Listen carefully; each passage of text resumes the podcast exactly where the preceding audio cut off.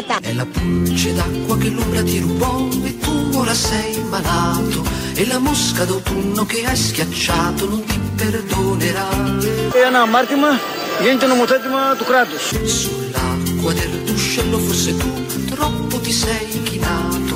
Tu chiami la tua ombra ma lei non ritornerà.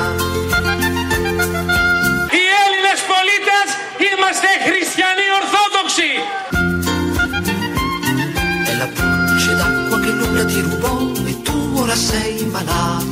Κάτι πρέπει να κάνουμε παιδιά. Δεν θα αφήσουμε να γίνει αυτό το πράγμα. E la serpe verde che hai schiacciato non ti perdonerà. Ως εδώ πρέπει να πούμε όλοι μαζί να βροντοφωνάξουμε το μεγάλο όχι. Πάμε λοιπόν για το μεγάλο όχι. E allora devi a lungo cantare per farti perdonare. Όχι στο γάμο των ομοφιλόφιλων. E la pulce d'acqua che lo sa l'ombra ti renderà. Κύριε Μητσοτάκη, κάνατε το μεγαλύτερο σφάλμα της ζωής σας. Ο λαός θα σας τιμωρήσει. Δρυμή κατηγορώ από τον Κώστα Πρέκα. Αυτός είναι ο τελευταίος. Ο οποίος παραβρέθηκε στα συλλαλητήρια που έγιναν χτες για το νομοσχέδιο που ψηφίζεται, μπαίνει στη Βουλή την 5η, 15 ε, Φλεβάρι, μεθαύριο δηλαδή. Ε, γίναν συγκεντρώσεις χθες, ακούσαμε κάποια αποσπάσματα. Δεν θέλουν το γάμο, δεν θέλουν την τεκνοθεσία, δεν θέλουν τίποτα. Είναι αμαρτία. Οι γραφές λένε άλλα, το Ευαγγέλιο. Με αυτά τα κριτήρια πάμε. Είναι 2024. Αυτό δείχνει το ημερολόγιο. Και εκεί βρέθηκε και ο Κώστας Πρέκας, ο οποίος το πολιτικοποίησε το θέμα. Λογικό, έχει πολεμήσει και τους Γερμανούς, έχει μια παραπάνω εμπειρία και ένα δικαίωμα να μιλάει για αυτή την πατρίδα. Και μ, έβαλε τον Πρωθυπουργό Κυριάκο Μητσοτάκη στη θέση του. Νομίζω ότι ήρθε η ώρα να μιλήσει ο ελληνικός λαός. Θεωρώ ότι αυτή η ενέργεια του Πρωθυπουργού μας να φέρει το νομοσχέδιο για τους ομοφιλόφιλους το οποίο νομοσχέδιο θα τσακίσει την ελληνική οικογένεια εάν ψηφιστεί νομίζω ότι έκανε το μεγαλύτερο σφάλμα της ζωής του το μεγαλύτερο πολιτικό λάθος από πλευράς πολιτικού είμαστε Έλληνες με πίστη στη θρησκεία, με πίστη στην ελληνική οικογένεια και στην πατρίδα. Κύριε Μητσοτάκη, κάνατε το μεγαλύτερο σφάλμα της ζωής σας. Ο λαός θα σας τιμωρήσει.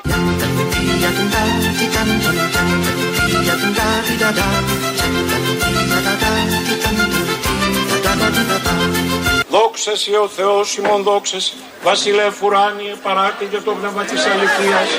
Ο πανταχού παρόν και τα πάντα πληρών. Ο θησαυρός των αγαθών και ζωής χορηγός. Ερχέτες στήρωσαν εμείς. Εκαθάρισον ημάς από πάσης φιλίκος. Και σώσον αγαθέτες ψυχάς ημών. Καθίστε. Ε, κάναμε και μια προσευχή με την ευκαιρία για να αγιαστεί λίγο εδώ και η εκπομπή, γιατί δεν κάνουμε συχνά προσευχές. Απόσπασμα πάλι από τη χθεσινή συγκέντρωση ε, στο Σύνταγμα για το γνωστό θέμα που εξητάρει γενικώς τα πάθη, της φαντασία, τα πνεύματα και ό,τι άλλο μπορεί να. Ε, κάπως έτσι, ό,τι άλλο μπορεί να δημιουργηθεί. Ε, Και ο Κώστας Πρέκας ε, έκανε ερώτημα και απίφθινε πρόσκληση προς τον Κυριάκο Μητσοτάκη. Απομένει να απαντήσει το Κυριάκος Μητσοτάκης προς τον Κώστα Πρέκα. Όλα αυτά θα τα δούμε σε αυτή την πολύ δύσκολη εβδομάδα που έχει τα πάντα από απολογία Καραμαλή στην ε, κατάθεση. Κατάθεση στην ε, Επι- Επιτροπή της Βουλής για τα Τέμπη, από την εκδήλωση των τριών ΣΥΡΙΖΑ Πασόκων εκεί που θα γίνει, από το νομοσχέδιο για τα, την ισότητα στο γάμο, από αγρότες συνάντηση αύριο με Μητσοτάκη και κάποια άλλα ακόμη. Θα τα δούμε, αρχή της εβδομάδας είναι τώρα, να πάει καλά, θα τα παρακολουθούμε. Το καλό είναι ότι πολύ σύντομα, πολύ σύντομα θα γίνει κυβέρνηση ο ΣΥΡΙΖΑ. Ανοίγουμε τον δρόμο για μια προοδευτική και δημοκρατική κυβέρνηση Αχ, ματαιώτης ματαιωτήτων, τα πάντα ματαιώτης. που θα ακούει την κοινωνία και θα εργάζεται για το κοινό καλό θα δίνει σε κάθε Έλληνα το δικαίωμα στο ελληνικό όνειρο.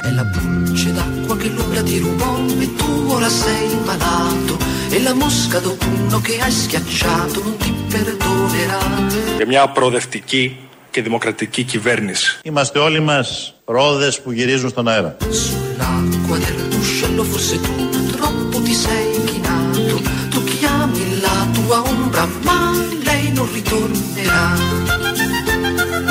Ο ΣΥΡΙΖΑ θέλει και μπορεί να ξανακυβερνήσει την πατρίδα μας και γι' αυτό θέλουμε μαζί σας να διαμορφώσουμε ένα νέο κυβερνητικό πρόγραμμα. Άρμε γελαγούς και κούρευε χελώνες. Ο ένας πρόεδρος και ο άλλος πρόεδρος. Ο ένας πρόεδρος, όπως είπε και ένας σύντροφος εκεί του ΣΥΡΙΖΑ κάτω στο Άστρο, ότι θα παρακαλάμε γονατιστεί τον Τζίπρα να ξαναγυρίσει. Νομίζω όλη η Ελλάδα, όχι μόνο η ΣΥΡΙΖΑ, ήδη, ήδη παρακαλάμε. Έχουμε μετανιώσει που φερθήκαμε έτσι στο παιδί. Με το, το γελαστό, το γελαστό παιδί. Εδώ ο Κασελάκης τα είπε έτσι ακριβώς όπως τα ακούσατε. Θέλουν και μπορούν, είναι έτοιμοι να κυβερνήσουν προοδευτικά και όλα τα υπόλοιπα. Πολύ ωραία, δεν είναι καθόλου μάταια όλα αυτά. Ελπίζει του το ευχόμαστε, γιατί όχι και αυτός. Τόσοι και τόσοι έχουν γίνει πρωθυπουργοί και τόσοι και τόσοι θα γίνουν πρωθυπουργοί. Δεν το βλέπουμε όμως παρόλα αυτά. Το όριο και το κριτήριο θα είναι οι ευρωεκλογές, οι οποίες είναι σε τέσσερις μήνες. Έχει βγάλει και ένα σποτάκι ο ΣΥΡΙΖΑ για αυτές τις ευρωεκλογές. Σε τέσσερις μήνες θα έχουμε ευρωεκλογές. Οχ, την πατήσαμε δηλαδή. Για τον ΣΥΡΙΖΑ, αυτές οι ευρωεκλογές θα είναι μια μικρή επανάσταση. Επειδή τους υποψήφιους ευρωβουλευτές θα τους αποφασίσει η κοινωνία και όχι τα κλειστά κομματικά γραφεία. Γιατί δεν το σκέφτηκα αυτό πρώτος εγώ; Εάν θέλεις να είσαι υποψήφιος ευρωβουλευτής του ΣΥΡΙΖΑ, μπορείς να υποβάλεις την αίτησή σου τώρα. Όποιος προλάβει πρώτος! Γιατί δεν θα πέσουν κορνιά σήμερα! Στο naisiriza.gr σε αυτόν εδώ το σύνδεσμο. Κάτω χαμηλά στο πληκτρολόγιο. Και ύστερα τα μέλη και οι φίλοι του ΣΥΡΙΖΑ θα ψηφίσουν και θα αναδείξουν τους υποψηφίους μας για την Ευρωβουλή. Αυτά τα φιντάνια. Γίνε κομμάτι της μεγάλης μάχης Πόλεμο! Κρατά! Πόλεμο! Πόλεμο! της ευρωπαϊκής προόδου ενάντια στην ευρωπαϊκή συντήρηση. Πόλεμο! Γιατί ΣΥΡΙΖΑ στην Ευρώπη σημαίνει κοινωνικό κράτος και φορολόγηση των πλουσίων. Πηδήξαμε στη φορολογία και στο ασφαλιστικό το ανώτερο 20% των μεσαίων προμάτων. Κόντρα στη δεξιά των ελίτ.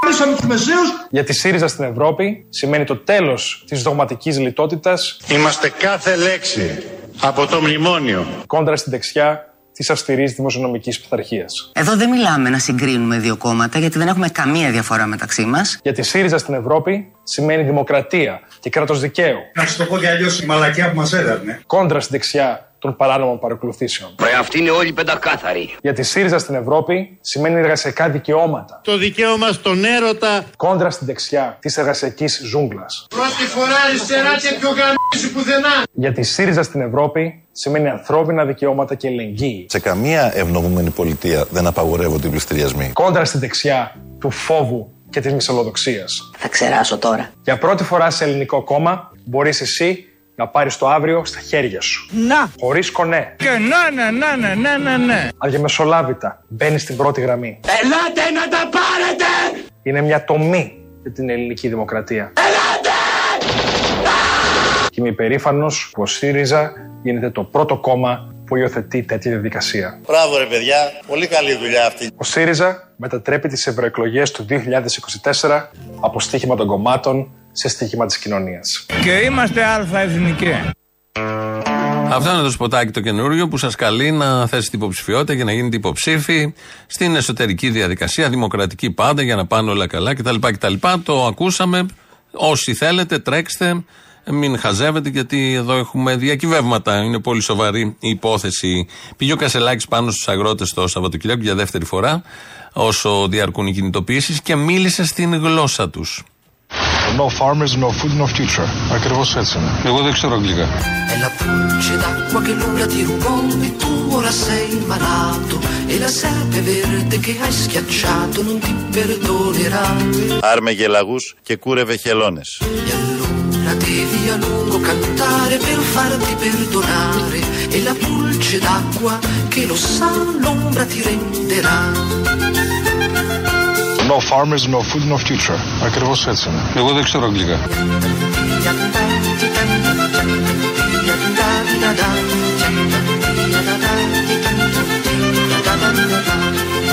Μην ακούτε τίποτα Από την ηχορύπανση. Και κάποια στιγμή κυβέρνηση. Μα άμα γίνουμε η μία αυτοδύναμη, η καθαρή, η ανεξάρτητη, η προοδευτική παράδειξη της χώρας, αναγκαστικά θα γίνουμε και κυβέρνηση. Γιατί η χώρα δεν αντέχει άλλο.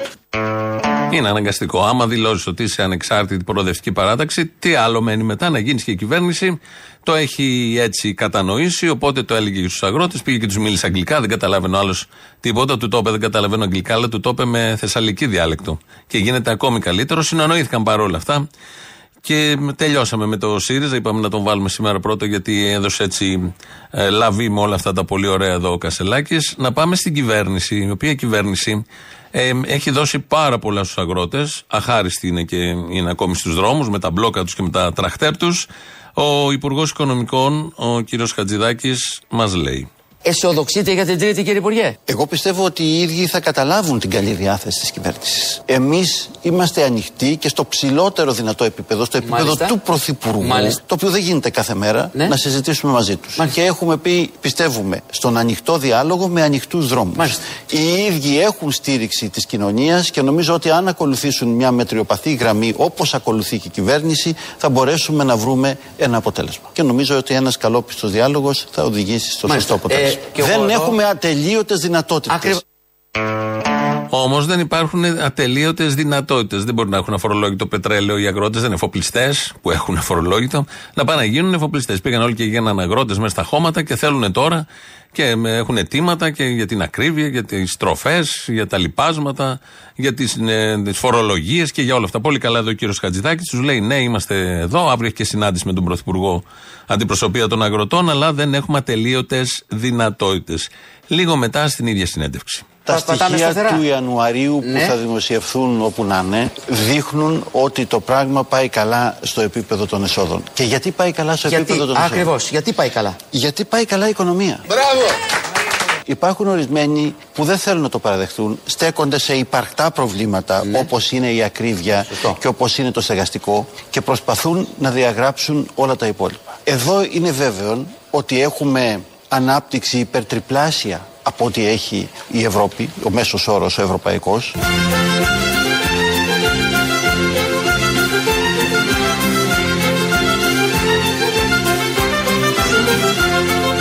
Εδώ είναι βέβαιο ότι έχουμε ανάπτυξη υπερτριπλάσια Μάγερα, μια μερίδα φαΐ με 12 πυρούνια.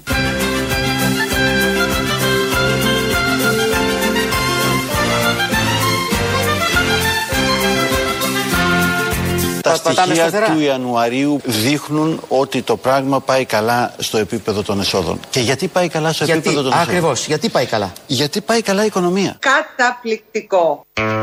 Πάμε καλά. Έχουμε τριπλάσια ανάπτυξη. Για τους αγρότες δεν έχουμε. Αλλά όμως, δεν έχουμε και για κανέναν άλλον από ό,τι φαίνεται. Απλά όμως οι δείκτες δείχνουν άλλα πράγματα. Τα επικαλεί το Υπουργό στις συνεντεύξεις του. Χαίρεται και ο αυτιάς που τα ακούει δίπλα. Έχουμε τριπλάσια ανάπτυξη από τις άλλες χώρες, τους τάδε δείκτες. Και η οικονομία πάει καλά. Γι' αυτό και τα έσοδα ήταν πάρα πολύ καλά. Αλλά δεν βγαίνουμε για τον πρωτογενή τομέα, για αυτούς που ε, μας ταΐζουν ουσιαστικά. Γιατί αν παράγουν και σωστά προϊόντα και τρόφιμα και φρούτα, θα τρώμε και όλοι εμείς καλύτερα και θα έχουμε αυτά τα καλοφωτισμένα τρόφιμα και φρούτα που βλέπουμε στα σούπερ μάρκετ, που όμως δεν έχουν γεύση. Κάποτε εδώ είχαν γεύση στην Ελλάδα τα πράγματα, στο απλό ωραίο χώμα. Αλλά μετά ήρθαν οι Ευρωπαϊκές Ενώσεις, ήρθαν όλα τα υπόλοιπα. Η, τε- η πρόοδος, η τεχνολογία των τροφίμων και γενικώς τρώμε, χορταίνουμε είναι η αλήθεια, αλλά δεν έχουμε ουσία και γεύση. Μεγάλη συζήτηση. Ε, κάποια στιγμή μπορεί και να την κάνουμε όπως κάνουμε πάντα αυτές τις συζητήσεις. Σε μια τέτοια συζήτηση θα μπούμε τώρα και θα την κάνουμε όπως την κάνουμε πάντα αυτή τη συζήτηση. Δηλαδή, θα πω εγώ αυτά που είναι να πω και εσείς ό,τι πιάσετε, ό,τι θέλετε, βρίσκετε από εκεί που είσαστε, από μακριά ή πιο τολμηροί στο 2.11.10.80.880 θα πάρουν τηλέφωνο να τα πούν στον Αποστόλη που και αυτός θα πει τα δικά του. Αυτή είναι, αυτό είναι το πλαίσιο το ραδιοφωνικό τέτοιων θεμάτων. Ποιο είναι το θέμα; Είναι το τραγούδι που τραγούδισε ο ηθοποιός ο Πάνος Βλάχος, πολύ συμπαθής και πολύ ταλαντούχος, το οποίο το ανέβασε και ο ίδιος ε, στο λογαριασμό του. Είναι ένα τραγούδι παλιό ρεμπέτικο, ε, το τροπο, τροποποίησε τους στίχους ελαφρώς. Να ακούσουμε τι, ποιο είναι το τραγούδι και τι αντάρα ε, ξεκίνησε από την ώρα που ανέβηκε.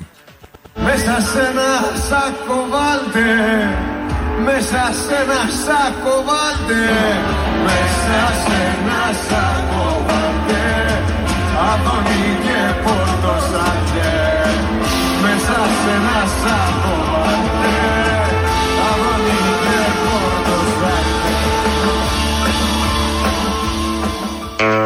Το Τραγουδάει σε συναυλία, παράσταση και από κάτω είναι και νέοι, άνθρωποι μ, όλων των ηλικιών, κυρίως νέοι όμως, που το χειροκροτούν, το τραγουδάνε κι αυτοί. Ο στίχος, όπως ακούσατε, με ένα σα- μέσα σε ένα σάκο βάλτε, Άδωνη και Πορτοσάλτε. Αυτό έχει σηκώσει μια αντάρα. Χτες ο Άδωνης έκανε ε, tweet που έλ- μιλούσε για το ταλέντο βέβαια του Βλάχου, αλλά έλεγε τα δικά του. Ο Άρης Πορτοσάλτε σήμερα το πρωί επίσης. Δεν ξέρω αν έχει κάνει tweet, αλλά σήμερα το πρωί τον είδα στην τηλεόραση του Sky, λέει τα δικά του. Βγήκε και βούλτεψη κάποια στιγμή μετά. Ε, και το απογείωσε το θέμα. Δεν κατάλαβα πώς κατάφερε να μπλέξει ακόμη και τη Μακρόνισο. Ε, λοιπόν, εντάξει, ναι, από ό,τι μας λέει τώρα ο κύριος αυτός ε, που το ότι είναι καλός ηθοποιός δεν τον αθωώνει καθόλου. καθόλου, βέβαια. ε, διότι ο ηθοποιός πρέπει να είναι παιδαγωγός. Εμείς έτσι μάθαμε τόσα χρόνια. Λοιπόν, τώρα, ε, αυτό που λέει καταρχήν σάτυρα, εννοεί σάτυρα με γιώτα, γιατί πλέον Ναι, ναι, ναι, γίνεται ναι. και διαπαιδαγώγηση στη γλώσσα Ναι, ναι, σωστό. αρνητική. Ε, τώρα θα μας πει ότι ήταν ποιητική αδεία. Ναι. Ε, λοιπόν, εγώ λέω ότι είναι ποιητική αηδία, η οποία πράγματι υποκινεί σε βία, οδηγεί το μυαλό κάποιον σε άλλες εποχές, στη Μακρόνισο για παράδειγμα, Πώς της ήρθε να βάλει τη Μακρόνισο με τα όσα είπε ο Βλάχος, με την ποιητική αδεία ή την ποιητική αηδία. Μόνο η βούλτεψη ξέρει. Οι άλλες εποχές είναι Μακρόνισος ότι τι. Σε ποια πλευρά ανήκει ο Πορτοσάλτης, σε ποια πλευρά ανήκει ο Βλάχος. Αν πάμε σε εποχή Μακρονίσου. Και δεν το κατάλαβα εγώ. Μπορεί εγώ να έχω ένα θέμα. Πολλές φορές από αυτά, αυτά που λέγονται δεν τα πιάνουμε πάντα γιατί έχουμε συνηθίσει και ακούμε και πάρα πολλά μες στη μέρα και δεν είναι πάντα εύκολο. Να μπούμε λίγο να το δούμε το θέμα αυτό καθε αυτό. Το έχουμε ξανααντιμετωπίσει κατά καιρούς με τη βία. Περίπου αυτό είναι το θέμα. Η βία, η λεκτική, η καλλιτεχνική, η σατυρική. Αυτός που δέχεται τη βία, αυτός που εξαπολύει τη βία. Δεν είναι εύκολο θέμα να το συζητήσουμε έτσι κι αλλιώς και σε ένα καφενείο και σε μια γειτονιά και σε μια παρέα. Και γενικώ δεν συζητάμε, μια έχω την αίσθηση τα τελευταία χρόνια, πιο πολύ ταμπουρωνόμαστε και πολεμάμε. Δεν γίνεται μια συζήτηση που θα έχει ένα ενδιαφέρον και θα έχει μια ομορφιά όλο αυτό. Κάποιοι το καταφέρουν σε παρέε, σε καφενεία, σε τηλεοπτικά πάνελ, αλλά συνήθως δεν το συζητάμε. Αυτό που διαπιστώνω και με αφορμή αυτό το ε, περιστατικό είναι ότι έχουν αλλάξει οι κώδικες επικοινωνίας που έχουμε οι άνθρωποι μεταξύ μας. Είναι πιο άγριοι, πιο δεικτικοί και από τις δύο πλευρές. Εδώ η μία πλευρά είναι Άρης Πορτοσάλτε, Άδων Γεωργιάδης, η άλλη πλευρά είναι Βλάχος. Να το σχηματοποιήσουμε σε πρόσωπα για να είναι πιο κατανοητό. Και από τις δύο πλευρές έχουν αλλάξει τα πράγματα. Έχει γεμίσει γωνίες ο λόγος μας όλων τα τελευταία χρόνια και εντός Ελλάδας και εκτός Ελλάδας. Δεν φτάνει ο υπενιγμός, δεν αρκεί ο υπενιγμός που υπήρχε κάποτε, δεν φτάνει το αστείο ή το περιπεκτικό σχόλιο. Θέλουμε περισσότερα. Δεν αρκεί να γελάσεις δηλαδή με κάποιον. Το πιάνω κι εγώ εδώ και με τους ακροατές τους δικούς μας και με μένα και με ό,τι βλέπω γύρω. Θέλουμε κάτι παραπάνω. Θέλουμε κράξιμο. Θέλουμε ισοπαίδωση. Θέλουμε αίμα. Όχι κανονικό, μεταφορικό. Μεταφορικό. Μπορεί κάποιοι, ε, οι μήτρελοι, δεν ξέρω εγώ τι, να θέλουν και κανονικό. Αλλά μιλάω μεταφορικά. Μεγάλο μέρος του κοινού, νέοι άνθρωποι, διψάνε για αυτό το λεκτικό αίμα. Και πολλοί ακροατές μας, ξαναλέω, παίρνουν και μιλάνε θέλοντας αυτό το λεκτικό αίμα. Οι νέοι άνθρωποι που ήταν και κάτω από το βλάχο τον τραγουδιστή που χειροκροτούσαν το Σάκο με τον Άρη και τον ε, Άδωνη, είναι αυτή η γενιά που μεγάλωσε μέσα στις αλυσίδες και την αντάρα του μνημονίου. Αυτά τα παιδιά είναι. Μεγάλωσαν δηλαδή σε σπίτια με κομμένους μισθούς, με κομμένες συντάξεις, με λογαριασμούς που δεν έφταναν, δεν έβγαιναν με τίποτα, με πρακτικέ που έπαιρναν τηλέφωνο μέρα μεσημέρι, με απολυμμένα αδέλφια, με φίλους και συγγενείς στην ξενιτιά. Με κλειστά μαγαζιά, με μια αγωνία γενικότερη, με μια μαυρίλα γενικότερη, με τον πατέρα, τη μάνα με κατάθλιψη, με καυγάδες μέσα στο σπίτι, με χάπια, με ψυχολόγους πολλούς, με ηρεμιστικά, με καυγάδες στι παρέε, στι σχέσει. Μια νέα γενιά που μεγάλωσε μέσα στη μαυρίλα και μέσα στη βία. Γιατί όλα αυτά είναι βία. Την καθημερινή βία. Την καθημερινή βία. Η ελληνική γλώσσα μπορεί να αποδώσει και να διαχωρίσει έννοιες πολύ καλά. Αδιόρατη πολλές φορές αυτή η καθημερινή βία, αλλά επιδραστική βία όμως, όσο τίποτε άλλο. Μεγάλο μέρος της νέας γενιάς έχει γεννηθεί, μεγαλώσει μέσα σε αυτή τη βία. Εκεί αναπνέει, εκεί υπάρχει, εκεί μετράει αξίες και τον πόη της. Καφρίλα δέχτηκαν αυτά τα παιδιά, 10 χρόνια, 12 τώρα, καφρίλα απαιτούν και με καφρίλα επικοινωνούν. Συνήθισαν να χορταίνουν με αυτήν, πεινάνε για αυτήν. Δεν το λέω ως κάτι καλό, το λέω ως, όπως το βλέπω εγώ, αντικειμενικό γεγονός, μια πραγματικότητα. Αυτή τη μαυρίλα και αυτή τη βία, τα πρωινά παράθυρα, επί πολλά χρόνια την έλεγαν ανάγκη. Έτσι μας την παρουσίαζαν. Και την επέβαλαν με καθημερινό σκληρό λόγο, επίσης χωρίς υπενιγμό. Έχει χαθεί ο υπενιγμός και από αυτή την πλευρά. Και από τα βραδινά δελτία και από τις βραδινές εκπομπές. Από την τηλεόραση γενικώς, επειδή συμβολίζει τον τρόπο επιβολής όλων αυτών. Όλο αυτό, η έλλειψη υπενιγμού, φινέτσας στα σχόλιά μας, στη δράση μας, είναι ήττα. Για όλους. Αναπόφευκτη θα πω εγώ, αλλά ήττα. Θα μπορούσε ο Βλάχος να το πει αλλιώς; Ναι, θα μπορούσε προφανώς. Εκατομμύρια τρόπους έχει να το πει. Διάλεξε όμως αυτόν τον τρόπο να μιλήσει για σάκο. Σάκο θανάτου, αυτό εννοεί. Ο υπενιγμός είναι ευφυΐα. Είναι πνεύμα. Ο λόγος μπορεί να αποκοθυλώσει, να αποδομήσει. Αλλά σήμερα δεν φτάνει αυτό, όπως είπαμε. Θέλουμε κάτι περισσότερο. Όλοι. Και από τις δύο πλευρές. Γιατί είναι διπλό. Ανατροφοδοτείται και από την άλλη πλευρά που δεν θα μιλήσει για σάκους βέβαια. Κανένας δημοσιογράφος ή υπουργός δεν θα μιλήσει για σάκους. Δεν θα χρησιμοποιήσει αυτή την ορολογία και αυτή τη φράση και αυτή την εικόνα. Αλλά θα μιλήσει και θα προετοιμάσει το έδαφος για να ζήσουν σχεδόν μέσα σε ζωή σάκο οι εργαζόμενοι, οι φοιτητές, οι συνταξιούχοι. Δεν γίνεται σε κενό αέρος αυτή η στοχοποίηση του βλάχου και της πλευράς βλάχου προς τους άλλους. Μήπως κάθε πρωί γίνεται στοχοποίηση από την καρέκλα του στούντιο; Μήπως υπάρχει μια τέτοια, ένα τέτοιο αποτέλεσμα χωρίς πάντα να υπάρχει τέτοια πρόθεση; Μήπως ένα δάχτυλο καθημερινά κουνιέται πάνω από τα κεφάλια όποιου διαμαρτύρεται ή σκέφτεται διαφορετικά; Δύο παραδείγματα θα ακούσουμε από τον Άδωνη λεκτικά, λεκτικής βίας θα πω εγώ, και δύο από τον Άρη, Άρη Πορτοσάλτε. Ε, ξεκινάμε με τα παραδείγματα του Άδωνη το πρώτο. Αν υπάρξουν απολύσεις και αν καταλήξουμε πρέπει κάποιοι να φύγουν και αν και αν και αν και αν βάσει όλων αυτών των προηγουμένων που σας είπα, σας παρακαλώ και θα με παρακαλώ. Δεν θέλω να το χρεώνετε στην Τρόικα. Αυτές ήταν αποφάσεις δικές μου. Στα χρόνια του μνημονίου. Αυτή τη δήλωση που καταλαβαίνω και εγώ πώς το λέει, ότι θέλει να δείξει ότι εδώ το ελληνικό πολιτικό προσωπικό δεν δέχεται εντολές και το ίδιο είχε κατανοήσει την ανάγκη αλλαγών και κάνει αυτά τα μέτρα, ακόμη και αν είναι επίπονα κτλ. κτλ. Κάποιος που έχει απολυθεί, κάποιος που έχει χάσει τη δουλειά του χωρίς να φταίει για την κατάδια της χώρας και την οικονομική καταστροφή της χώρας. Κάποιος που έχει φύγει στο εξωτερικό, κάποιος που έκλεισε το μαγαζί, κάποιος που του πάει και φυλακή, είχαμε και τέτοιους. Κάποιος που έχασε από αυτοκτονία συγγενή. Όταν ακούει αυτή τη δήλωση, που εδώ είναι το θάρρος του πολιτικού ότι λύνει θέματα, θέλω να, να μπούμε στη θέση λίγο αυτού που ακούει όλα αυτά σε αυτές τις κατηγορίες που σας περιέγραψα.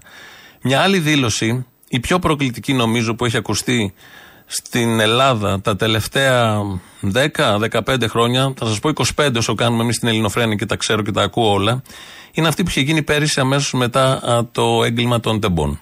Να, να σα πω όμως κάτι, κύριε Στούμπο μου. Είσαι ο Υπουργός Μεταφορών. Μπορείς να πας στη Βουλή και να πεις ναι, έχουν πρόβλημα ασφάλεια στα τρένα. Σας λέω ένα μικρό, ένα μικρό αντίλογο. Είναι πιθανόν ο Υπουργός να σκέφτηκε, είναι πιθανόν, ότι αν εγώ ως Υπουργός Μεταφορών βγω να πω ότι έχουν πρόβλημα ασφάλεια στα τρένα, αύριο τα τρένα δεν λειτουργούν στην Ελλάδα. Την ξέρουμε όλη αυτή τη δήλωση και νιώθουμε όλοι ίδια νομίζω τώρα, ανεξαρτήτως του τι έχουμε ψηφίσει. Το ερώτημα που προκύπτει. Βάζουμε σε σάκο τον Υπουργό που λέει αυτά; Όχι είναι η απάντηση. Με κεφαλαία όμως. Σας το λέω όσο πιο δυνατά μπορώ. Αλλά δεν θα βάλουμε σε σάκο την οργή, την αγανάκτηση, την αηδία που προκύπτουν από αυτά. Την κριτική που πρέπει να γίνει σε αυτά. Την ισοπεδωτική κριτική, την υπερβολική κριτική. Η κριτική θα πρέπει να είναι έντονη, όπως και η σάτυρα, όπως και το τραγούδι. Θα πρέπει να πει κάτι εισάξιο αυτού. Και επειδή δεν μπορεί να πει αυτό ακριβώς, θα παίξει με διάφορες εικόνες. Το τραγούδι, η παράσταση, η σάτυρα, το σχόλιο το κειμενάκι. Α βάλουμε στη ζυγαριά το τραγούδι του Βλάχου, με αυτό που ακούσαμε, και τη δήλωση για τα τρένα του Άδωνη. Πού γέρνει; Πού γέρνει η ζυγαριά, μπορεί ο καθένας να το ζυγίσει. Ποια είναι πιο δολοφονική, πιο προκλητική και πιο εσχρή δήλωση από τις δύο; Το τραγούδι του Βλάχου ή η δήλωση του Άδωνη; Δύο παραδείγματα τώρα από τον Άρη. Είναι στα Γρεβενά, ένα παιδάκι παθαίνει ανακοπή. Ξεκινάει το ασθενοφόρο, δεν έχουν μονάδα εντατικής θεραπείας στα Γρεβενά. Ξεκινάει το πάει Θεσσαλονίκη, δεν υπήρχε εκεί ε, κενή κλίνη. Και το πάνω από Θεσσαλονίκη, Πάτρα, Πάτρα, γιατί εκεί είχε μονάδα. Βεβαίως πέθανε το παιδάκι, 6 χρονών ήταν, ο εξάχρονος Θωμάς, πέθανε στα μισά.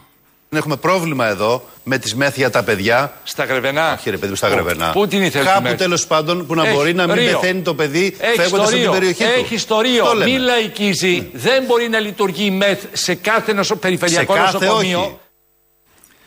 Αυτή η δήλωση για αυτό το ο, θέμα. Ε, 300 χιλιόμετρα είναι τα γρεβενά από το Ρίο. Νομίζω δεν χρειάζεται κάτι παραπάνω. Σαν σχόλιο νιώθω πώς μπορεί να νιώθουμε όλοι. Ένα άλλο παράδειγμα, γιατί είπαμε δύο από τον Άδων ή δύο από τον Άρη. Ε, το άλλο παράδειγμα είναι στη Θεσσαλονίκη. Είχε βγει ένας που έτρεχε σαν τρελός με τα μάξι και παρέσυρε, χωρίς να φταίει να είχε βγει το μηχανάκι, να ντελιβερά και τον είχε σκοτώσει την επόμενη μέρα το πρωί. Και το θέμα είναι, Άρη, ότι είναι άλλες, ε, είναι 70 περιστατικά, 50-70 περιστατικά διάβασα, διάβασα. ε, διανομέων που λες και εσύ τους τελευταίους μήνες. Τώρα, βέβαια, υπάρχει και μια συμπεριφορά των διανομέων. Για να τα λέμε Θεός χωρέστον, δεν, ε, δεν Εντάξει, το δεν την ξεχωρίζω. κάνουμε Υπάρχει- σήμερα ναι, τώρα ναι, αλλά αυτή τη υπάρχει και, μια, συζήτηση. υπάρχει και δεν θα κάνω σύγκριση, αλλά και αυτός οδηγεί μοτοσυκλέτα. Δηλαδή και ο, γιο, ο, ο, αυτός που οδηγεί το αυτοκίνητο έχει την ευθύνη για όλους. Αλλά θα πρέπει και οι φίλοι που οδηγούν μοτοσυκλέτα να αποφασίσουν. Ευρύτερα οι μηχανόβοι Θα- λέμε εδώ. Ναι, ναι, θα κοιτάμε δεξιά, θα κοιτάμε αριστερά. Ναι, Ε, εδώ δεν προκύπτει ότι έγινε κάτι λάθος από την άλλη πλευρά Ορίστε. πάντως. Ναι, ναι, αλλά, αλλά στην συμπεριφορά των ε, διανομέων υπάρχουν, υπάρχουν φορές που πέφτουν πάνω σου. Εντάξει. Και επειδή ένας δημοσιογράφος ή ένας πολιτικός κρίνει αλλιώς τα πράγματα, θα πρέπει να τον σκοτώσουμε σε σάκο; Όχι. Πάλι με κεφαλαία. Ξανά όχι.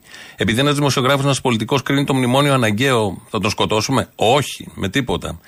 Επειδή λέει αδιανόητες δηλώσεις που προκαλούν το δημόσιο αίσθημα, θα το σκοτώσουμε ή θα του κλείσουμε το στόμα; Όχι. Ξανά. Ξαναλέω όχι σε καμία περίπτωση. Άλλωστε, εμείς εδώ, σαν εκπομπή, Αυτά θέλουμε να υπάρχουν και παρακαλάμε να υπάρχουν αυτά και όλα όσα ακούμε για να μπορούμε να ετεροπροσδιοριστούμε, να τα σχολιάσουμε, να μ, βάλουμε τις δηλώσεις, να τεστάρουμε και τις δικές μας απόψεις. Εμείς τους προτιμούμε στο σατυρικό σάκο όλους αυτούς, το λεκτικό σάκο και γουστάρουμε όταν τους βάζουμε σε αυτό το σάκο, το λεκτικό, το σατυρικό, όχι το κανονικό. Δεν μας αρέσουν όλα αυτά. Και για να το κάνω ακόμη καλύτερο, με τον Άρη ήμασταν χρόνια συνάδελφοι σε πολύ καλές στιγμές. Στο Sky, τα χρόνια του Sky. Όλοι οι δημοσιογράφοι που έχουν περάσει από εκεί μιλάνε για το Sky. Σε πολύ καλές εποχές. Ευμάρια, Ολυμπιακοί αγώνες, γιόλο. Όλα ήταν πάρα πολύ καλά. Ήμασταν διαφορετικοί όλοι τότε. Και νο, ή νομίζαμε, ότι- νομίζαμε ότι ήμασταν διαφορετικοί άλλες εποχές, κάναμε και συναδελφική παρέα. Ε, τον εκτιμώ εγώ ακόμη και σήμερα, θα πρέπει να σας πω. Τον βλέπω κάθε πρωί στην τηλεόραση. Σχεδόν διαφωνώ σε όλα με ό,τι λέει. Ε, Διαφωνώ στην κοσμοθεωρία, την αντίληψη, το στυλ. Θέλω να τον δω σε σάκο. Όχι, σε καμία περίπτωση. Δεν θα με ικανοποιούσε αυτό. Δεν, δεν θα έλυνε και τίποτα, να σας το πω και έτσι. Και δεν θα ικανοποιούσε εμένα τουλάχιστον. Και ό,τι εγώ έχω μέσα μου ως αξίες, πλαίσιο, ιδεολογικό, πολιτικό ή δεν ξέρω εγώ τι άλλο. Θέλω να λέει όσα λέει και θέλω να τον κρίνω πολύ αυστορα- αυστηρά έως και κοροϊδευτικά. Ειδικά τον Άρη. Αν προχωρήσει σε μήνυση, γιατί το πρωί είπε θα προχωρήσει σε μήνυση και αγωγή κατά του Βλάχου, όμως θα πάω με το μέρος του Βλάχου. Όχι επειδή απείλησε να βάλει σε σάκο τον Άρη, αλλά για να έχει το δικαίωμα να λέει ακόμη και για σάκο. Να κάνει και υπερβολές λεκτικές και τραγούδια υπερβολικά και παραστάσεις υπερβολικές. Ακόμη κάτι τόσο ακραίο στον Άρη και κάθε Άρη. Όχι μόνο στον ο, Πορτοσάλτε. Και επειδή βλέπω μια συζήτηση πάλι ότι είναι προτροπή σε βία όλο αυτό με τον, που έγινε με τον Βλάχο, τι σημαίνει αυτό, Ότι η τέχνη σάτυρα τον σκοτώνουν; Όχι τον Άρη, τώρα μιλάω γενικώς. Όχι βέβαια, η τέχνη σάτυρα οφείλει να αποδομεί και να κριτικάρει. Ο Σάκος, ναι, είναι πέρα από τα όρια. Δημιουργεί μια εικόνα ανατριχιαστική. Αλλά να δούμε όμως ποιος έβαλε το όριο. Πότε μπήκε το όριο, πώς μπήκε και αν πρέπει να ξεπερνιέται και πώς αυτό το όριο. Τα όρια όμως έχουν ξεπεραστεί προπολού. Η καθημερινότητα που υπερασπίζονται τα πρωινά παράθυρα γεννά τέρατα. Χρόνια τώρα. Και η τηλεόραση γενικώς. Και τα τέρατα αυτά πια κυκλοφορούν στη ζωή και στα μυαλά χωρίς έλεγχο. Δυστυχώς. Έχουν αγριέψει τα πράγματα. Η κρίση είναι γενικευμένη και δεν θα αφήσει απ' έξω κανέναν.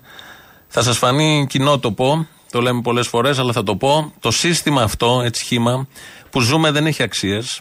Δεν μπορεί να προσφέρει αξίες στους ανθρώπους γιατί όλα τα μετρά με το κέρδος. Είναι η μόνη αξία. Και το κέρδος δεν αποκτάται με χαλαρούς τρόπους, με πνευματικότητα και με υπενιγμό. Θέλει μάχη, αθέμητα μέσα, θέλει βία, θέλει πόλεμο. Το κέρδος καταργεί όποια ανθρωπιστική αξία. Κυρώνει κάθε ανθρώπινη διάσταση. Σε κάνει τέρας. Σε θέλει τέρας.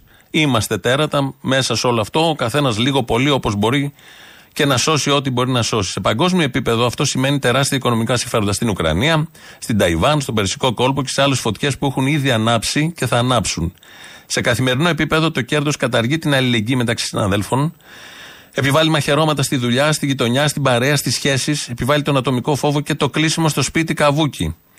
Σε αυτή τη διαδικασία ο καθένας μας μεταμορφώνεται σε τέρας, νομίζοντας ότι έτσι μπορεί να καταφέρει να νικήσει το ευρύτερο τέρας. Η μάχη είναι χαμένη από χέρι. Ο Στέρας λοιπόν, ο καθένας από εμάς, διψά για αίμα. Κανονικό και ελεκτικό. Κανονικό μια μικρή μειοψηφία, την ακούμε όμως, υπάρχει γύρω μας. Και λεκτικό οι περισσότεροι. Και για να το σβήσουμε όλο αυτό, η συνέχεια του Μπραντουάρτη.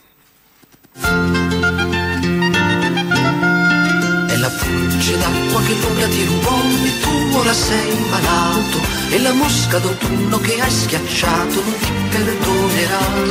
E allora devi a lungo cantare per farti perdonare e la pulce d'acqua che lo sa l'ombra ti renderà. Εδώ ελληνοφρένεια πάνω στη μουσικούλα εδώ του Μπραντουάρτη με αφορμή όλο αυτό που συνέβη. Μερικοί βλέπω δεν το ξέρετε. Ε, μάθετε, ενημερωθείτε, τοποθετηθείτε. Λοιπόν, 2.11.80.880 είναι ένα ίδιο θέμα που συνεχίζεται σε αυτόν τον τόπο και χωρίζει πάντα την Ελλάδα, όχι το τηλέφωνο, χωρίζει την Ελλάδα σε δύο πλευρές. Από το δεύτερο παγκόσμιο πόλεμο, την κατοχή, την αντίσταση, τα μετά και όσα γίνονται, χωριζόμαστε. Εγώ δεν το θεωρώ κακό αυτό. Είναι αφορμές να ε, α, ανανεώνεται ο διαχωρισμός. Δεν είναι διχασμός. Είναι διαχωρισμός αντικειμενικό γεγονός.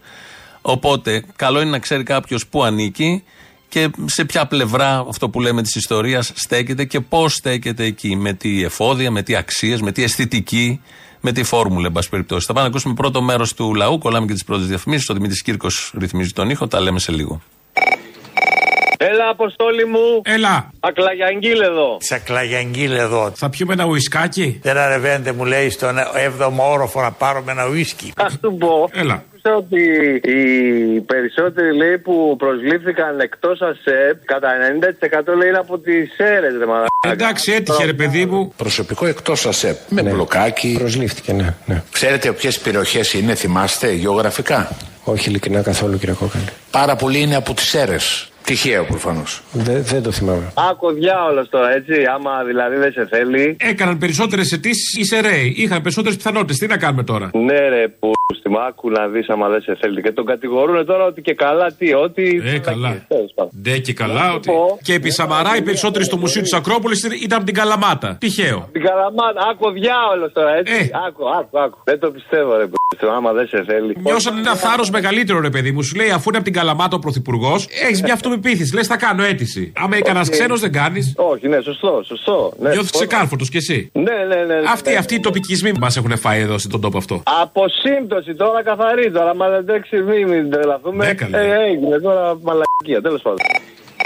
Γεια σα, Αποστολή, καλή εβδομάδα. Επίσης. Τι κάνεις; Καλά. Άκουγα την Παρασκευή τον χειρουργό από τον Πέδο, της Κόντρας νομίζω. Είχαμε έξι συν ε, μία αίθουσες ε, χειρουργείου. Μέσα στο COVID ε, πήγαμε στις τρεις αίθουσες, όπου από 6.500 χειρουργία το χρόνο κα- φτάσαμε να κάνουμε τώρα 3%. Ε, και πλέον ε, με δύο αίθουσες το νοσοκομείο δεν μπορεί να λειτουργήσει όσο αφορά το τακτικό του τμήμα. Δεν κατά, δεν είναι ευχαριστημένε που σε όλες τις αίθουσες υπάρχουν οι ταμπελίτσες που ευχαριστούν την γνωστή οικογένεια ευεργετών. Τι άλλο θέλει; Και θα διατηρήσουμε έξι αίθουσες χειρουργείων για να χειρουργούμε τα. Και αυτό που καταρχάς που τα έχει δει αυτά. Πρώτον. Και δεύτερον, άμα έχουν πρόβλημα να πάνε το απόγευμα να χειρουργήσουν. Και αυτό. Κάποιοι έχετε κάτι να πληρώσετε και θέλετε να χειρουργηθείτε γρηγορότερα. Αντί να σας πω, είτε πηγαίνετε σε μια ιδιωτική κλινική και πληρώσετε πολύ περισσότερα. Ή αντί να σας πω, δώστε φακελάκι που δεν πρέπει. Σας δίνω μια νόμιμη διέξοδο το απόγευμα. Και να σου πω και κάτι, θα κτηρίσουμε, είπαμε, έξι αίθουσες για να χειρουργούμε τα έκτακτα περιστατικά, τα πολύ σοβαρά που δεν μπορούν τα ιδιωτικά. Γιατί όπως ξέρεις, και αυτό είναι πολύ σοβαρό, όλα τα περιστατικά τα σοβαρά φεύγουν από τα ιδιωτικά και πηγαίνουν στο παιδό. Κανένας δεν αναλαμβάνει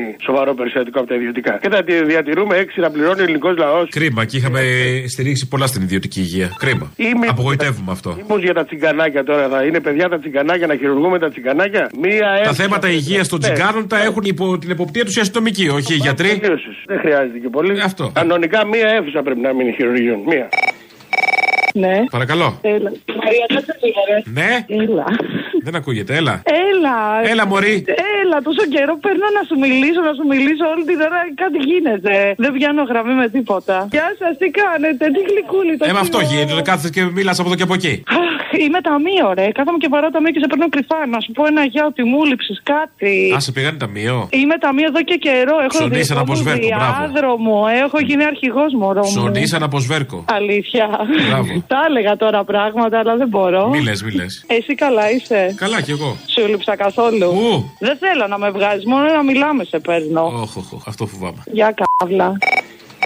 Ναι. Πορφύριο Βυσδέκη και Μπαρμπαγιάννη. Βυσδέκη, τι κάνουμε; Μου, μου σηκώθηκε η τρίχα. Ε, παίξτε λίγο να πέσει. Το Κομμουνιστικό Κόμμα Ελλάδας Κουκουέ, καθώς και οι ποικιλόμορφοι παραφιάδες του δια των πράξεων και των ενεργειών του, ω σήμερα επρόδωσαν εσχύντω τα συμφέροντα του έθνους και δίωξαν διουδήποτε μέσου την ανατροπή του κυριαρχικού καθεστώτος. Πώς έγινε αυτό; Πίεση των διαμερισμών, την εξάρτηση. Μίλα κανονικά να σε καταλάβω. Υπό το ζυγόν του σλαβοκομμουνιστικού συνασπισμού. Σε Ε, δεν συνεννοείσαι. 4 του γάμα 2 τόμου, όχι αστικής εφημερίδας, του δοκιμίου ιστερίας του Κουκουέ. Τι λέει, ρε παιδί. Αυτά τα πει του Καλαμούκη. Δεν τα λέω αυτά. Εντάξει, γεια σας. Ντρέπομαι.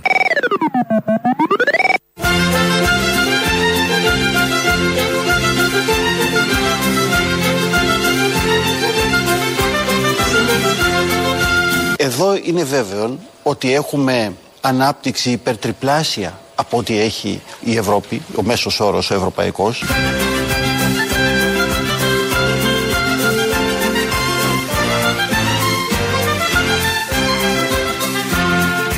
Τα πατάμε στοιχεία σταθερά. του Ιανουαρίου δείχνουν ότι το πράγμα πάει καλά στο επίπεδο των εσόδων. Και γιατί πάει καλά στο Γιατί, επίπεδο των εσόδων; ακριβώς, γιατί πάει καλά; Γιατί πάει καλά η οικονομία. Καταπληκτικό. Αν δεν το έχετε καταλάβει ότι πάει καλά η οικονομία, να άλλη μια αφορμή. Εμείς εδώ αυτά τα θέλουμε πολύ και τα άλλα που λέγαμε πριν και το, σας το υπενθυμίζουμε. Στη μούρη σας το φέρνουμε για να το καταλάβετε ότι πάει πολύ καλά η οικονομία. Ε, τα θυμόμουν και εγώ αυτά, αλλά ήθελα να σταθώ μόνο στον Άδωνη από υπουργούς. Π.χ. για θάνατο έχει μιλήσει και ο, ο Πέτσας, όταν είπε: Όποιος δεν προσαρμόζεται, πεθαίνει. Ε, σε, πάλι σε μια πολύ κρίσιμη κατάσταση, τότε που αλλάζαμε τους καυστήρες και μας προτείναν διάφορα τέτοια παλαβά και κουφά. Δεν ήθελα να πάω σε άλλους. Είναι μια, ένα ωραίο θέμα, ε, τη λεκτική, τη ρητορική, την τρομοκρατική που χρησιμοποιούν με απειλές κυρίως υπουργοί, βουλευτές του κυβερνώντων κομμάτων για να πείσουν τον κόσμο. Και μετά μια άλλη κατηγορία, δημοσιογράφοι που χρησιμοποιούν τέτοιες απειλητικά μηνύματα. Που όλα αυτά είναι μια καθημερινή βία. Αλλά δεν ήθελα να πάμε, ήθελα να μείνουμε μόνο στον Άδωνη από υπουργούς. Λαός τώρα, μέρος δεύτερον. Έλα, Αποστόλη μου, τι κάνεις; Καλά, εσύ; Καλά, παιδί μου, άκου να δεις. Θέλω να πάω στη Νέα Δημοκρατία. Τράβα. Μπορώ να πάω απευθείας ή πρέπει πρώτα να περάσω από τη σχολή του Κινάλ του Πασόκ; Δεν ήσουν ποτέ εκεί, όλοι ήμασταν λίγο στη ζωή μας. Εμείς είμαστε όλοι Πασόκ. Έχουμε δώσει στη χώρα. Έχουμε μια ιστορία. Μου είπαν ότι πρέπει να γραφτώ πρώτα στο Πασόκ και μετά να. Μια ρεμούλα, κάτι, καναβόλεμα, τίποτα. Κάτι να έχετε στο ιστορικό σας, κάτι. Πώς θα πας τώρα με άδειο βιογραφικό; Ναι, θα το ετοιμάσω και θα στο. Καμιά θέση που να καλοβλέπετε, κάτι πρέπει να έχει σαν στόχο. Πρέπει να κάνουμε, κάτι πρέπει να κάνουμε. Ε, τώρα άιντε έτσι. Δεν πάει ποιος να είναι, καταλαβαίνεις. Ε, έγινε αγόρι μου, όμως με διορίζει και εμένα. Έγινε. Ναι, καλησπέρα σας. Καλησπέρα. Σας παίρνω για πρώτη φορά. Είσαστε ο κύριος της Ελληνοφρένειας, ο κύριος Αποστολή. Ναι, ναι. Μπορώ να πω και εγώ κάτι. Να... Αμέ, μπορείτε. Πρώτα απ' όλα σας παίρνω πρώτη φορά τηλέφωνο. Σας ακούω συνεχόμενα. Όποτε δεν έχω βάλει κτλ. Άλλη φορά συμφωνώ, άλλη φορά δεν θα συμφωνήσω. Ε, τι να κάνουμε τώρα, έτσι είναι. Ε, δεν είναι. Αυτό είναι το σωστό και το δημοκρατικό. Σας Πήρα τώρα, ειλικρινά σας λέω, πρώτη φορά σηκώθηκα να πάρω τηλέφωνο γιατί εξανέστη με αυτόν τον κύριο που σας πήρε τηλέφωνο πριν και είπε ότι πήγε τη γυναίκα του στο γεννηματά που είχε θέμα η γυναίκα καρδιολογικού κτλ. κτλ. Σας ρωτάω ευθέως και ρητορικά την ερώτηση. Αυτό δεν ήταν ένα ρατσιστικό παραλήρημα. Γιατί; Γιατί άρχισε να βρίζει το έτσι τους στο γιουβέτσι τους όλο τον κόσμο. Εντάξει, καταλαβαίνετε όλο τον κόσμο τι εννοώ. Αυτούς που ψηφίσανε, αυτούς που δεν ψηφίσανε, τους υπουργούς, τους έτσι. Ναι, ναι, αυτό γιατί είναι ρατσιστικό. Ρατσισμός είναι όταν πετάς μίσος πάνω σε μια μειονότητα. δηλαδή, να συμφωνήσουμε τι είναι ρατσισμός για αρχή. Μην λέμε τις έννοιες όπου να είναι, γιατί έτσι ξεπλένουμε τους ρατσιστές. Όχι, όχι, συγγνώμη, μισό λεπτάκι. Ρατσισμός δεν είναι μόνο η μειονότητα. Όχι, όχι. Έτσι. Όταν ξερνάς μίσο σε μια μειονότητα και κάνεις διαχωρισμούς, είναι ρατσισμός. Ωραία, να σας κάνω μια ερώτηση. Οι υπουργοί δεν είναι μια μειονότητα. Είναι, είναι μια μειονότητα. Θέλω να σας πω, σαν μειονότητα. Εκεί θα το φτάσουμε, ναι, ναι. Άντε, άνοιξε το πηγά της μαλακίας μαλακία. Έλα, να σε ακούσω. Συγγνώμη, γιατί με κατηγορείτε χωρίς να σας έχω πει. Δεν κάτι; σα κατηγορώ, αλλά και η μαλακία που αντέχει το αυτί μου είναι συγκεκριμένη. Τότε, συγγνώμη, συγγνώμη. Να το πω κάπως διαφορετικά. Βεβαίως. Το να υβρίζεις είναι σωστό κάπως. Να υβρίζεις συνεχόμενα. Και έτσι όπως υβρίζει ο κύριος. Δηλαδή, αν έβριζε διακυκλωμένα ήταν εντάξει. Ε, είπες μια φορά έβρισες. Δεύτερη φορά έβρισες. Τρίτη φορά 10, 20, 30. Εσείς τη γήκατε ως ψηφοφόρος; Καμία σχέση σας πληροφορώ, σας μιλάω ευχαριστώ. Τότε ποια είναι η ένσταση, δεν καταλαβαίνω. Μα αυτό το να υβρίζει κάποιος. Η βρισιά. Αυτό, συγγνώμη, αυτό για αυτό το λόγο. Το έτσι, το γιουβέτσι, το κακορέτσι, σου κάνει μια διαδήλωση, κάνει μια διαμαρτυρία, βεβαίως μαζί σου. Με εννοείται και εγώ έχω πάει σε νοσοκομείο. Να σας πω και κάτι άλλο. Αν θέλετε συμφωνείτε, αν δεν θέλετε συμφωνείτε, από θα καταθέσω την άποψή μου; Εγώ αυτή τη στιγμή είμαι οργισμένος με εσάς. Τι θέλω να πω; Είσαστε γιατρός, μου κάνατε μια διάγνωση, ξέρω εγώ, ελλειπή, ελλειπέστατη. Και βγαίνω έξω οργισμένος μαζί σας. Προσέξτε, στοχοποιώ εσάς τώρα, έτσι. Όταν λέω εσάς το γιατρό. Και την ώρα και τη στιγμή και αυτό. Και κάνω ένα σφάλμα οδηγικό. Οδηγάω. Χτυπάω έναν άνθρωπο, κάτι κάνω. Δεν θα πλακωθώ. Λόγω της ψυχικής μου κατάστασης. Λογικό. Δεν είναι λογικό. Δεν έχει πιο λογικό. Ε, δεν είναι αυτό το περίφημο εμβρασμό. Έτσι ξεκινάνε οι τσακωμοί. Τι εννοείς. Ε, βέβαια. Θέλω να πω δηλαδή ότι κάποτε πρέπει να έχουμε και λίγο σώα σα φαίνεται να ηρεμούμε λίγο. Με καταλάβατε. Σας πήρε τηλέφωνο συγκεκριμένος κύριος όπως και εγώ. Εγώ εξανέστη. Σας μιλάω σοβαρά ειλικρινέστατα. Σας ε, ακούω. Ε, καλά, ηρεμεί. Εντάξει, όλα καλά, δεν έγινε κάτι. Μην πάτε και πλακώστε κανένα στο ξύλο, άμα του τρακάτε, του χτυπήσει το φτερό. Ήρεμα. Γιατί θέλω να πω, δεν το κάνουμε όλοι αυτό, δεν θέλω να σας ταράξω. Δεν το κάνουμε όλοι. Όχι, όχι, όχι. Αν είναι δυνατόν. Αν έτσι τώρα αυτή τη στιγμή έξω θα ήμασταν με ξυφολόγε και ό,τι άλλο έχει ο καθένας στο σπίτι του. Αν είναι δυνατόν. Απλώς νομίζω ότι σε αυτό που σας είπα τουλάχιστον έχω το δίκιο. Έτσι νομίζω. Εγώ ο καθένας νομίζει τα δίκαια που έχει. Έτσι ακριβώς. Και ο Μητσοτάκη θεωρεί ότι έχει δίκιο. Λοιπόν. Εγώ σας ευχαριστώ που με ακούσατε. Να είστε καλά. Καλημέρα. Και εσείς να είστε καλά, καλή συνέχεια να έχετε. Πολιτισμένο. Πολιτισμός πάνω απ' όλα. Συμφώνησαν στο τέλος κάτι για το Μητσοτάκη. Ή φάνηκε ότι συμφωνεί ο ακροατής. Ε, ακούμε Μπραντουάρντι σήμερα γιατί σαν σήμερα γεννήθηκε το 1950. Αυτό το πολύ ωραίο έτσι που γαλινεύει κάπως το ρεφρενάκι εκεί που έχει το instrumental κομμάτι, τη γέφυρα. Οπότε νομίζω ταιριάζει και με τον καιρό και με την εποχή και με όλο και με αυτή τη βδομάδα την πολύ δύσκολη που ήδη ξεκίνησε. Σαν σήμερα 1945, σε ένα ωραίο προάστιο, ωραίο εντάξει, σε ένα ωραίο, τότε ήταν πιο όμορφο, ε, πολύ σύχναστο εν πάση περιπτώσει, προάστιο των Αθηνών, στα νότια, έγινε η περίφημη συμφωνία.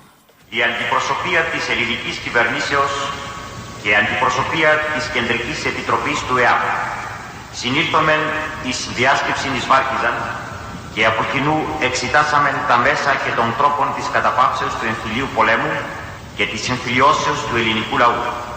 Κατελήξαμεν δε εις την κατωτέρω συνομολογική σαν συμφωνία. Αποστρατεύονται ένοπλοι δυνάμεις αντιστάσεως και συγκεκριμένος ο Ελλάς, τακτικός και εφεδρικός. Εν Αθήνες, τη 12η Φεβρουαρίου 1945. Δίπλα στα μάτια τους έχουν ένα δεντεράκι καλοσύνη Ανάμεσα στα φρύδια τους ένα γεράκι δύναμη και ένα μουλάρι από θυμό μες στην καρδιά τους που δεν σηκώνει τα δικό Στις 12 του μηνός υπογράφηκε η Συμφωνία της Βάργισσας και στις 3 του Μάρτη οι Σούρδες έρχονται μέσα στον Αλμυρό και αρχίζουν από μένα. Ενώ στα αμέσως διπλανά χωριά είχαν πιάσει και είχαν και σκοτώσει και είχαν και δει και βιάσει. Εδώ άρχισαν αμέσως να μας ε, διώκουν για την αντιστασιακή μας δράση. Εμείς αναγκαστήκαμε πολλοί χωριανοί να φύγουμε να κάνουμε τον... να κρυφτούμε και φύγαμε στη Θεσσαλία. Μας οδηγήσανε στον εμφύλιο. Μας στείλανε μέσα στις πόλεις. Ήταν η ζωή αβάσταχτη εκείνον τον καιρό. Δεν μπορούσε να μείνει άνθρωπος που είχε πάρει μέρος στην εθνική αντίσταση. Δηλαδή ενάντια στους Γερμανούς. Άνθρωπος που είχε πολεμήσει τους Γερμανούς δεν μπορούσε να σταθεί. Όλοι οι αγωνιστές ήταν κυνηγημένοι εκείνο το διάστημα. Δεν υπήρχε σπίτι που είχε πάρει μέρος στον αγώνα να μην είναι σταμπαρισμένο, να μην τον κυνηγούν, να μην τον πιάσουν στη φυλακή. Και τώρα κάθονται εδώ στη Μακρόνισσο στο άνοιγμα του τσαντιριού αγνάντια στη θάλασσα σαν πέτρινα λιοντάρια στη βασιά της νύχτας. Με τα νύχια μπηγμένα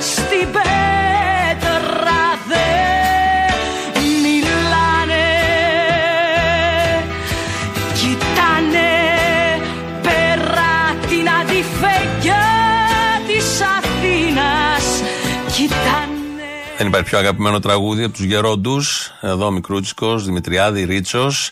Ε, Κάπως έτσι. Η Συμφωνία της Βάρκιζα. Αυτό είναι το, το γεγονός που σας είπαμε σε πολύ συχνά στο προάστιο των Αθηνών, της Αττικής μάλλον. Φτάσαμε κάπως έτσι στο τέλος. Πάμε να ακούσουμε τρίτο μέρος ε, λαού. Ε, ε, μετά ο Γιώργος Πιέρος, μαγκαζίνο. Τα υπόλοιπα εμείς θα τα πούμε αύριο. Γεια σας. Ναι, καλημέρα ο Μαρκόνη. Αλίμονο. Παρακαλώ. Μπορείς να μου πεις γιατί παίρνει κάθε μέρα; Μια ερώτηση είχα. Η εξωγήινη. Όχι, απάντα μου. Ακόμα και με τη Λουκά, κάπως έχουμε βρει και συνεννοιόμαστε. Α πούμε, κόβεται ο μονόλογος. Είναι. Όχι, δεν θα πάει έτσι. Θα μιλήσουμε κανονικά. Δεν έχει ασπράδικα. Τέλος. Δεν έχει, τι έχει, μόνο κρόκο; Όχι κρόκο.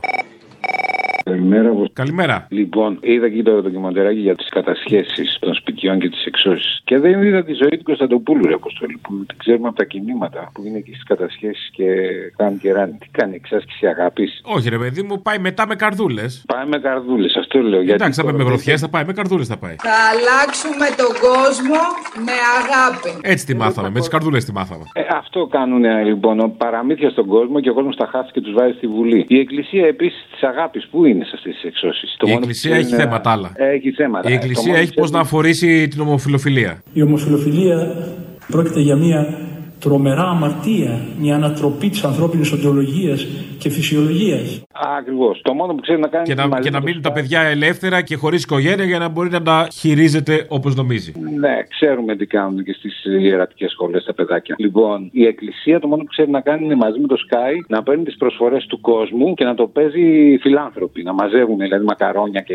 Α, δεν ξέρω, φασόλια. έχετε αποδείξεις; Ε, όλοι οι χαζοί μπορούν. Το ξέρεις αυτά. Αυτό το ξέρω. Κάνουν. Ε, λοιπόν, και ένα άλλο ρεσί αποστολή. Δεν ξέρω γιατί η Εκκλησία στη γωνιά της έχει τα πιστεύω της. Είναι ένα δόγμα. Γιατί δεν και καλά πρέπει να πάρουν την άδεια της Εκκλησίας. Δώστε ένα όνομα, βγείτε στο φιλιξιαρχείο και βαφτίστε τα παιδιά. Δεν χρειάζεται να τα βαφτίσουν. Δηλαδή δεν μπορώ να το καταλάβω αυτό. Γιατί να πρέπει να έχουμε την αποδοχή της Εκκλησίας για ό,τι κάνουμε στην κοινωνία. Η Εκκλησία είναι αυτό που είναι, άλλο ο κόσμος, άλλο η Εκκλησία. Αυτό πραγματικά με εκνευρίζει γιατί βλέπουμε κάθε μέρα τους παπάδες που λένε αυτά που λένε. Α λένε αυτά που λένε. Δεν πρόκειται να αλλάξουν αυτοί. Η κοινωνία είναι άλλο πράγμα. Αυτό δηλαδή με εκνευρίζει. Δηλαδή προσπαθούμε να βρούμε από την Εκκλησία τι. Αυτή είναι η απορία μου. Γιατί δηλαδή πρέπει να πάρουν την άδεια. Ε, Το της θέμα είναι Εκκλησίας τώρα για να- αυτός που έχει προσδοκίες από την Εκκλησία. Δεν είναι άλλο. Μα, συγγνώμη, αν περιμένεις κύριε, από την Εκκλησία, είναι συγκεκριμένα τα αποτελέσματα που θα πάρεις. Δηλαδή, με λίγα λόγια, αν ψωνίσεις κλόουν, τσίρκο θα σου έρθει. Αυτό λέω, μα αυτό λέω κι εγώ. Οι ομοφυλόφιλε κάνουν αυτό που πιστεύουν εκτός Εκκλησίας. Γιατί δηλαδή και και καλά περιμένουμε να μα Καλά, νομίζουν παπάδες ότι αυτά που λένε επηρεάζουν τους ε, ανθρώπους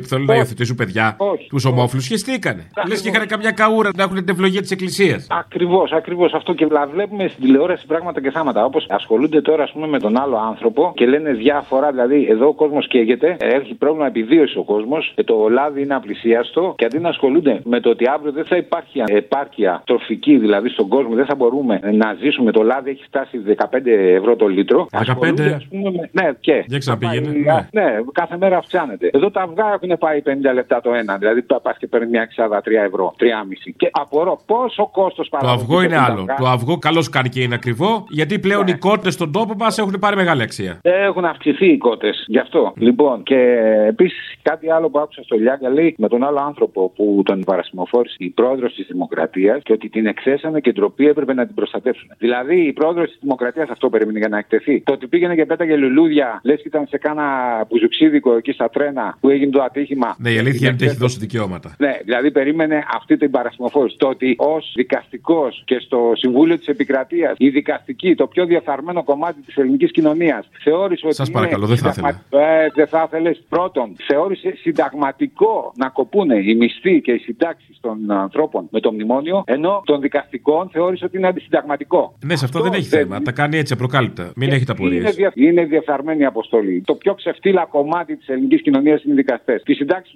μην τις πειράξετε, κόψτε τις άλλες, πήρε τρία κατοστάρικα μπορούν να ζήσουν. Εμπρός; Ναι, με κόβεις. Γιατί σε κόβω, γιατί πού πάει το μυαλό σου; Και ο ύψιστος. Δεν είπα εγώ, εσύ ξεκίνησες και είπες για κρόκο πρώτος. Τέλος.